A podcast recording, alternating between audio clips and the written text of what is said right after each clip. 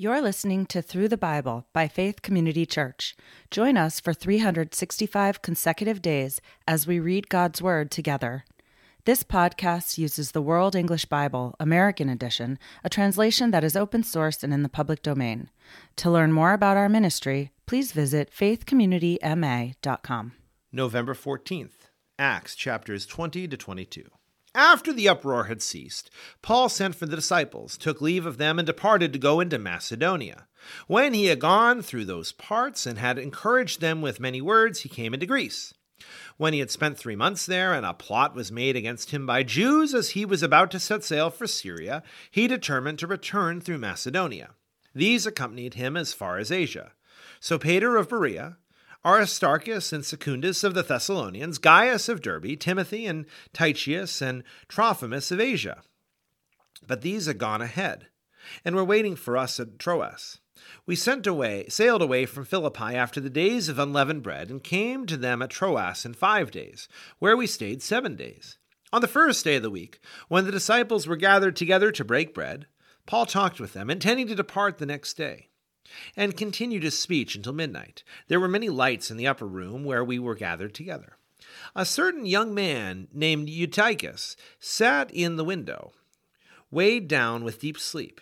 As Paul spoke still longer, being weighed down by his sleep, he fell down from the third floor and was taken up dead.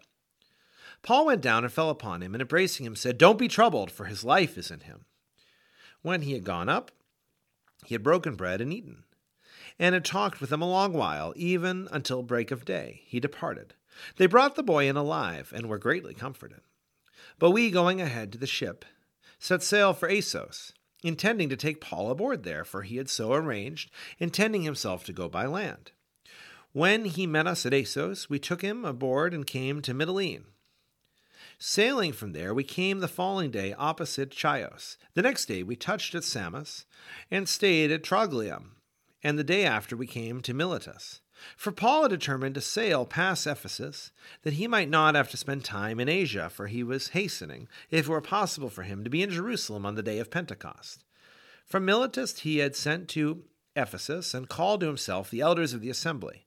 When they had come to him, he said to them, You yourselves know from the first day that I set foot in Asia how I was with you all the time, serving the Lord with all humility, with many tears and with trials which happened to me by the plots of the Jews, how I didn't shrink from declaring to you anything that was profitable, teaching you publicly and from house to house, testifying both to Jews and to Greeks repentance toward God and faith toward our Lord Jesus.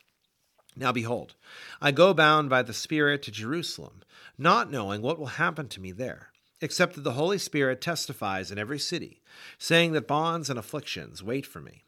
But these things don't count, nor do I hold my life dear to myself, so that I may finish my race with joy, and the ministry which I received from the Lord Jesus to fully testify to the good news of the grace of God. Now behold, I know that you all, among whom I went about preaching God's kingdom, will see my face no more. Therefore I testify you, to you today that I am clean from the blood of all men. For I didn't shrink from declaring to you the whole counsel of God. Take heed, therefore, to yourselves and to all the flock, in which the Holy Spirit has made you overseers, to shepherd the assembly of the Lord, and God which he purchased with his own blood. For I know that after my departure, vicious wolves will enter in among you, not sparing the flock. Men will arise from among your own selves, speaking perverse things, to draw away the disciples after them. Therefore, watch, remembering that for a period of three years I didn't cease to admonish everyone, night and day, with tears. Now, brothers, entrust you to God and to the word of his grace, which is able to build up and to give you the inheritance among all those who are sanctified. I coveted no one's silver, gold, or clothing. You yourselves know that these things. These hands served my necessities and those who were with me. In all things I gave you an example, so that laboring you ought to help the weak and to remember the words of the Lord Jesus that he himself said, It is more blessed to give than to receive. When he had spoken these things, he knelt down and prayed with them all. Then he wept freely.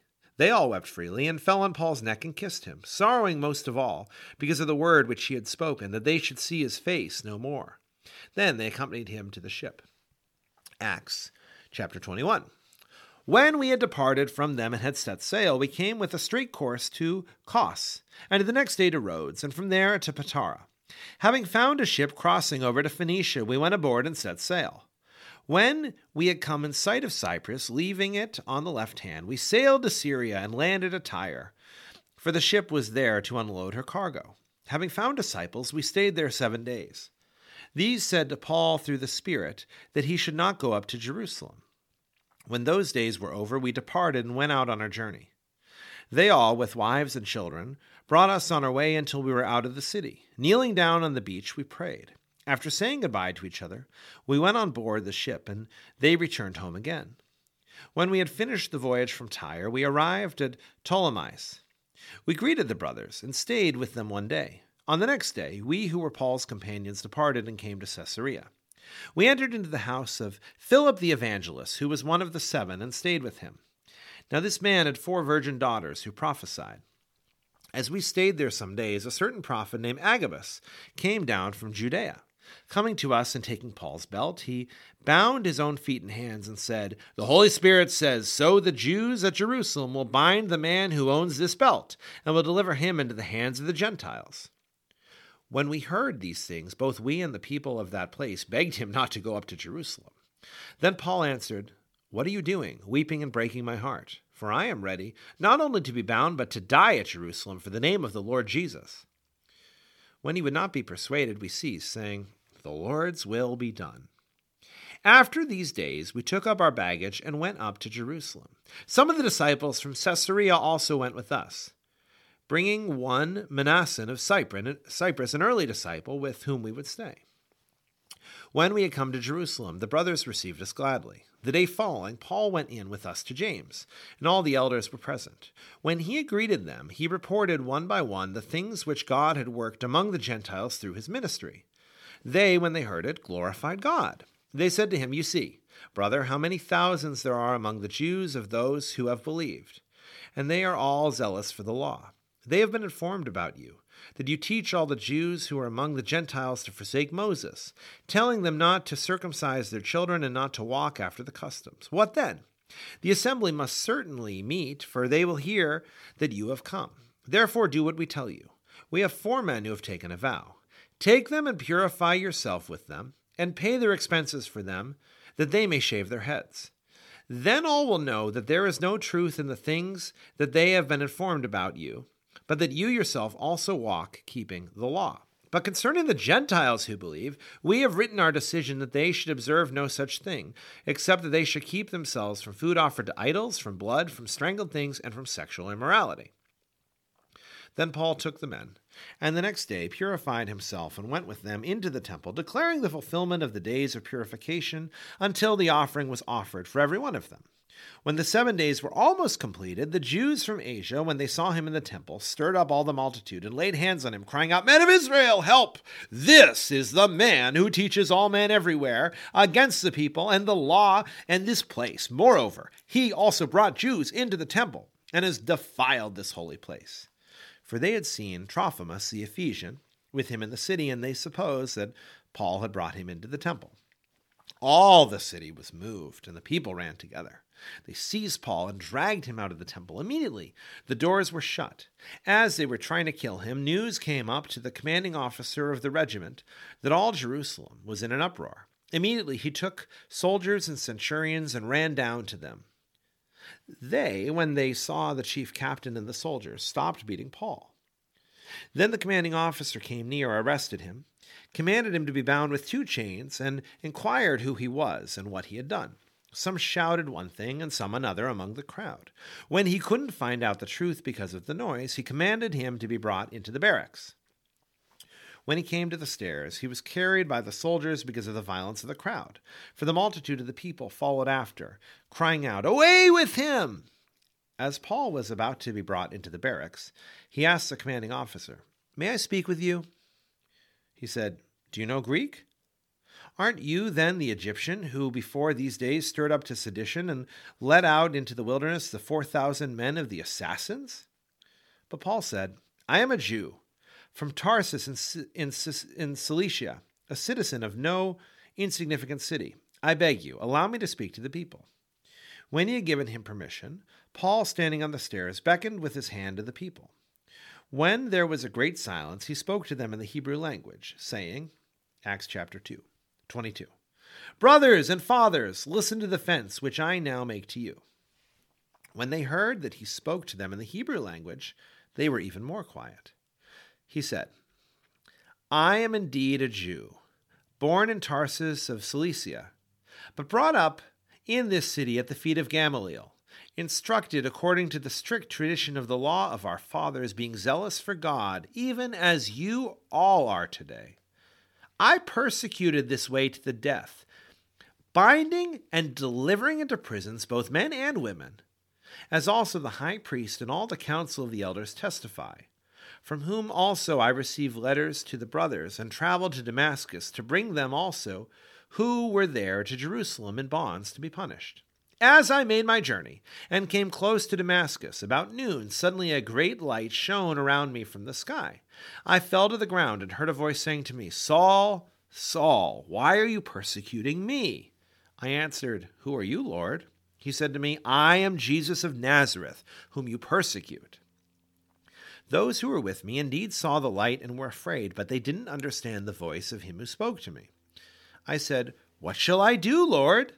The Lord said to me, Arise and go into Damascus. There you will be told about all things which are appointed for you to do. When I couldn't see for the glory of that light, being led by the hand of those who were with me, I came into Damascus. One Ananias, a devout man according to the law, well reported of by all the Jews who lived in Damascus, came to me and standing by me said to me, Brother Saul, receive your sight. In that very hour I looked up at him. He said, The God of our fathers has appointed you to know his will and to see the righteous one, and to hear a voice from his mouth. For you will be a witness for him to all men of what you have seen and heard. Now, why do you wait? Arise, be baptized, and wash away your sins, calling on the name of the Lord. When I had returned to Jerusalem, and while I prayed in the temple, I fell into a trance, and saw him saying to me, Hurry, and get out of Jerusalem quickly, because they will not receive testimony concerning me from you. I said, Lord, they themselves know that I imprisoned and beat in every synagogue those who believed in you. When the blood of Stephen, your witness, was shed, I also was standing by, consenting to his death, and guarding the cloaks of those who killed him. He said to me, Depart, for I will send you out far from here to the Gentiles. They listened to him until he had said that. Then they lifted up their voice and said, Rid the earth of this fellow, for he isn't fit to live. As they cried out, threw off their cloaks, and threw dust into the air, the commanding officer commanded him to be brought into the barracks, ordering him to be examined by scourging that he might know for what crime they shouted against him like that. When they tied him up with the thongs, Paul asked the centurion who stood by, Is it lawful for you to scourge a man who is a Roman and not found guilty? When the centurion heard that, he went to the commanding officer and told him, Watch what you're about to do, for this man is a Roman. The commanding officer came and asked him, Tell me, are you a Roman? He said, Yes. The commanding officer answered, I bought my citizenship for a great price. Paul said, But I was born a Roman. Immediately, those who were about to examine him departed from him. And the commanding officer also was afraid when he realized that he was a Roman, because he had bound him. But on the next day, desiring to know the truth about why he was accused by the Jews, he freed him from the bonds and commanded the chief priests and all the council to come together and brought Paul down and set him before them. Thank you for listening to Through the Bible by Faith Community Church. To learn more about our ministry, please visit our website, faithcommunityma.com.